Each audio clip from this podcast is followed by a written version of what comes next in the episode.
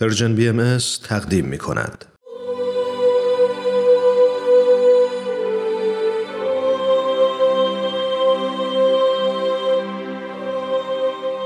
سر آشکار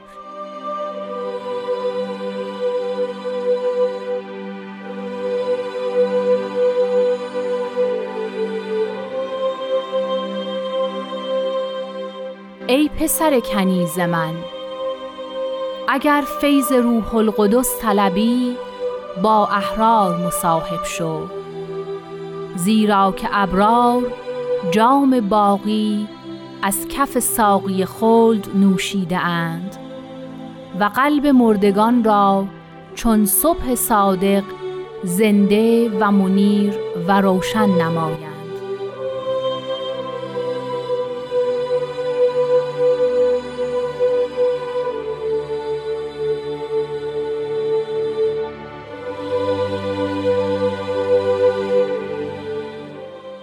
دوستان عزیز شنوندگان محترم رادیو پیام دوست وقتتون بخیر. این قسمت دیگه ای از برنامه سر آشکاره برنامه ای که هر جلسه در محدوده وقت محدود خودش یک قطعه از کلمات مکنونه فارسی رو مرور می‌کنه. برای این مرور کسی همراه ما نیست جز جناب وحید خورسندی عزیز که هر هفته در خدمتشون هستیم و از دانششون استفاده می‌کنیم. این هفته هم مانند هفته های گذشته. لطفا با برنامه امروز ما همراه باشید.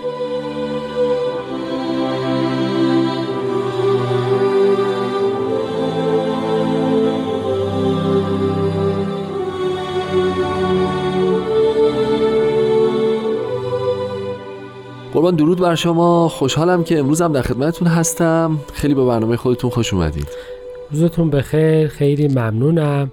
ضمن فکر می‌کنم که خب تنها کسی که پیدا کردید که اختیار تحمل بکنید. نفرمایید. از تو ابرار چقدر گشتیم؟ خب، چقدر گشتیم؟ خدا شاهده. خب.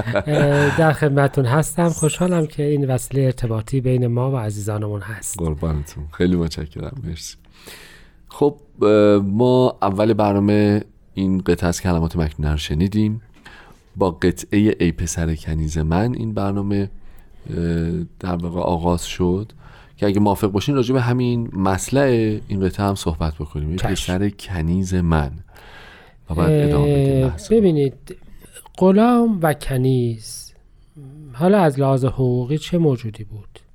موجودی بود که جان و هر آن چه که داشت متعلق به مالکش بود. بله. و از خودش نه اراده نه مالکیتی بله.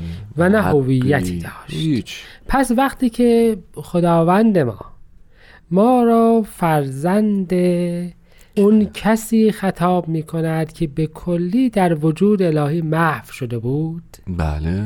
خب نهایت لطفه. این به جنبه حقوقیش نگاه نکنید. به اون جنبه قشنگ فرهنگ باستانیش نگاه بکنید که غلام و کنیز مظهر عدم هویت در مقابل مالک. وجود مالکشه و مالک همه ما خداونده. آها. ما فرزند کنیز الهی هستیم. یعنی اینکه به اون جنبه اطاعت ما جنبه وفاداری ما بله. دارن خطاب می‌کنن. درست مخالف پسر خاکه. که اون یکی بعد ما اون بعد ف... اون جنبه ای که مثل چون هویتی نداشت قابل فیض الهی شد و توانست که پسر مالک خودش رو به دنیا بیاره. حضرت مریم بله بله. مادر خداست. چرا مادر خداست؟ چون پسر خداوند رو به خاطر عدم وجود شخصی خودش و عدم هویت خودش داشت. این داستان سمبولیک. بله. این بیان سمبولیک معنای ای پسر کنیز منه. و حالا پس از اون چه خواهند گفت؟ می‌فهمند درست اینکه اگر فیض روح القدس طلبی روح القدس واسطه فیض الهی بود در دنیای مسیحیت در دنیای ادیان قبل با کی? با خود پیامبر. بله. چیزی که در دنیای اسلام اسمش می‌ذاریم جبرئیل. و فیض او بالاترین چیزی است که ادیان می توانند که راجبش فکر بکنند. روح القدس بود که پس از اینکه حواریون در شهادت حضرت مسیح مسترب شدند و اینها وارد شد اونها رو برکت داد و تثبیتشون کرد.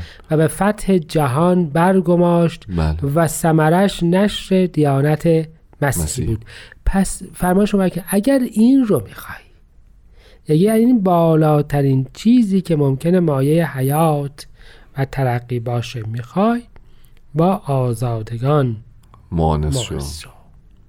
آزادگان کسانی هستند که از بند نفس و هوای خودشون آزاد آزادند. من آن وقت که در بند توام آزادم.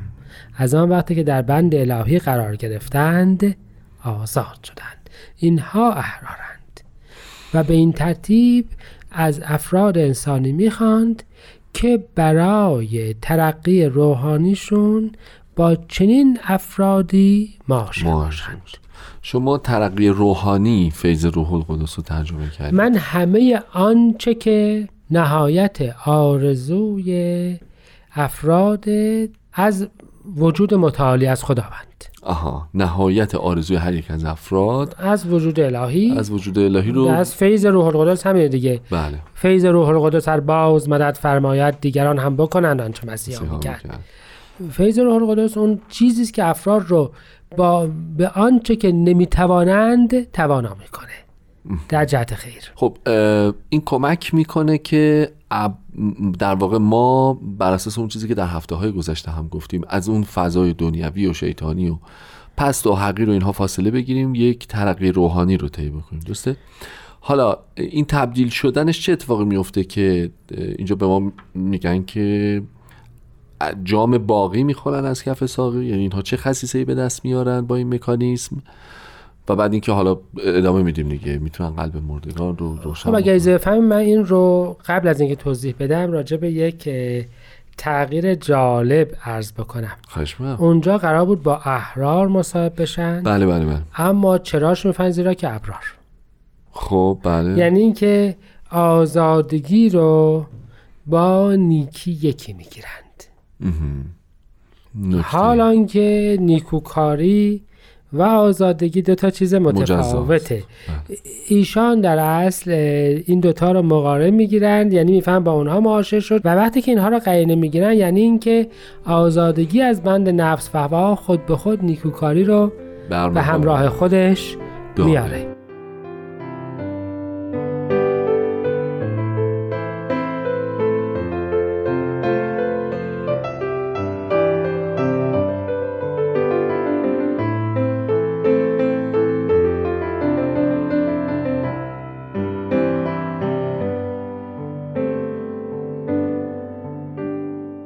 دوستان عزیز با برنامه سر آشکار همچنان همراه هستید جناب خورسندی پس فرمودید نیکی و آزادگی منطقا از هم مجزاست ولی اگر اون آزادگی آزادیه از قید و بند این دنیا و مافیها به دست بیاد ناخداگاه و نیکیه رو هم با خودش به همراه داره درسته؟ بله و آزادگی از بند نفس و هوا آزادگی از بند نفس و هوا مرسی حالا اینکه ما قراره اون جام با ما به عنوان کسانی که انشالله ابراریم اون جام باقی رو به دست بیاریم از اون جایی که باید اون جام باقی قراره چیکار بکنه یعنی چیه بذارین اینجا بپرسم.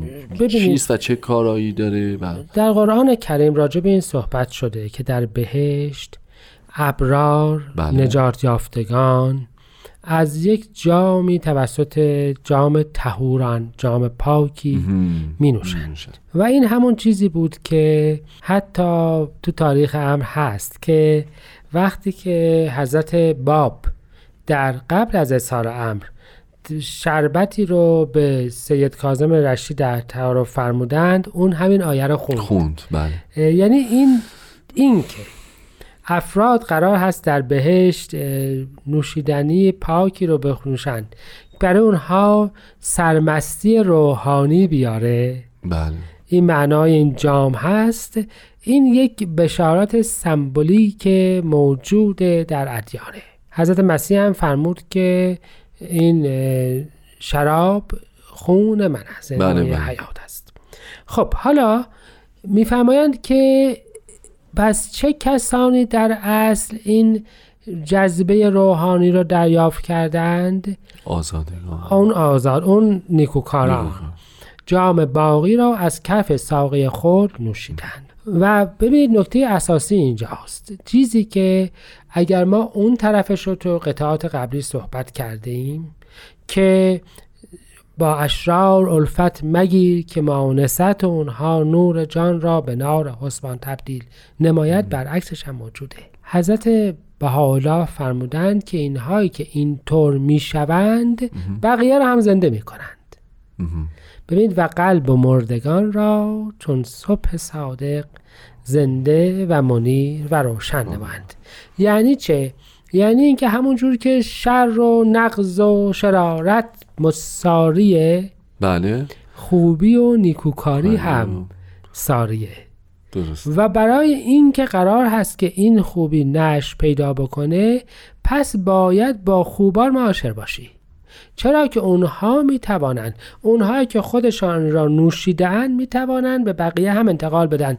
من می‌خوام عرض بکنم که در نهایت هجده نفر این جام باقی رو از کف ساقی خلد که حضرت اعلی بودند در بله. ابتدای دور بابی نوشیدند درست دیگه بیشتر که نبودند که نه ولی ببینید که وقتی اینها توانستن قلب چند تا مرده را. زنده بکنن و چه انقلاب. عظیمی در ایران ایجاد بکنن چند نفر از افراد مستقیما حضور است به الله رسیدند آفرین. ولی چه انقلابی در جهان حاصل شده چطور حاصل شده. این معاشرت ابرار سرایت داده و این خیر ساری شده ببینید این نکته اس- اساسی اجتماعی امر مبارک که نجات فقط به شخص نجات یافته مح- محدود نمیشه. نیست نجات ساریه. دیانت بهایی نجات شخصی مقصدش نیست. بله. دیانت بهایی تسری نجات و رشد خیر و عمومی کردن خوبی ها هدفشه و همین جهت قلب همه رو می‌تونه زندگی و همین جهت حکم معاشرت داده شده. که بتونن در واقع این که روشنی بشه این کار رو بکنن این نه اینکه رو خودت که نجات پیدا می‌کنی در انزوا و انفراد و خوشحال در باشی. و- خوشحال باشی و در سومو و کنیسه به خودت مشغول باشی و با لذت نجات یافتگی خودت خوش باشی. بله بله. نه اینها رو باید معاشرشون بود و معاشرتشون رو خودشون هم معاشرت بکنن تا بتونن نجات رو چکار بکنن؟ زنده بکنن. صبح صادق رو ما قبلا صحبت کردیم. بله، بله. یعنی اون هدایتی که هدایت حقیقیه و نه اون هدایتی که ظاهرش هدایت و مصیبته. و بر این ترتیب حضرت بهاءالله یکی دیگه از اصول اساسی امر مبارک رو به این ترتیب بیان می‌فرمایند. برای خوبی باید با خوبی همراه شد و جامعه ای از خوبان باید هی خودش رو گسترش بده و تکثیر بکنه و به خودش به فرمایش مبارک به خودش مشغول نباشه. نباشه. در فکر اصلاح عالم و تهذیب امم امم باشه. به این ترتیب این قطعه و قطعه قبلیش با هم یه دنیای از معاشرت و در عین حال حفظ افراد رو ایجاد می‌کنه که خوبی رو هر چقدر که می‌شود نش بدید و از بدی پرهیز کنید. پرهیز کنید. و این درست چیزی است که حالا ادیان گذشته چی می‌گفتند؟ خوبی رو در راهش با بدی بجنگید. ببینید جهان رو تا حال به جنگ بین خوب و بد تعبیر کرده بله. بودند هفته پیش هم اشاره داشتید حضرت. بها عبدالبها می‌فهمند که در این دور مقدس منازعه باطل است ممنوع است حتی با شیطان. نزاع و جدال حتی با شیطان, شیطان هم هم ممنوع است و به این ترتیب این دوتا با هم بن یه جهانبینی تازه است بله. با ابرار الفت بگیرید و قلبتان را زنده کنید و اونها همینجوری زندگی رو نش خواهند داد با اون یکی ها مبارزه نکنید. چیکار بکنید؟ رهاشون بکنید. خود این رها کردن چون شر امر عدمی است. وقتی بهش توجه نکنی وقتی بهش پرابار ندی وقتی نزدیکش نشی میمیره. بله. همون جوری که شاید الان ما یاد گرفتیم که بهترین راه مبارزه با بیماری های واگیردار دوری کرد دوری کردن از عامل بیماریز است. خیلی ممنون از توضیحاتتون. متاسفم که وقت برنامه ما خیلی محدوده و ما بیشتر از این نمی‌تونیم از حضورتون استفاده بکنیم. اگه اجازه بدید از حضور شنونده های خوبمون خداحافظی بکنیم تا هفته آینده. سلامت باشید و پایدار. خدا نگهدار.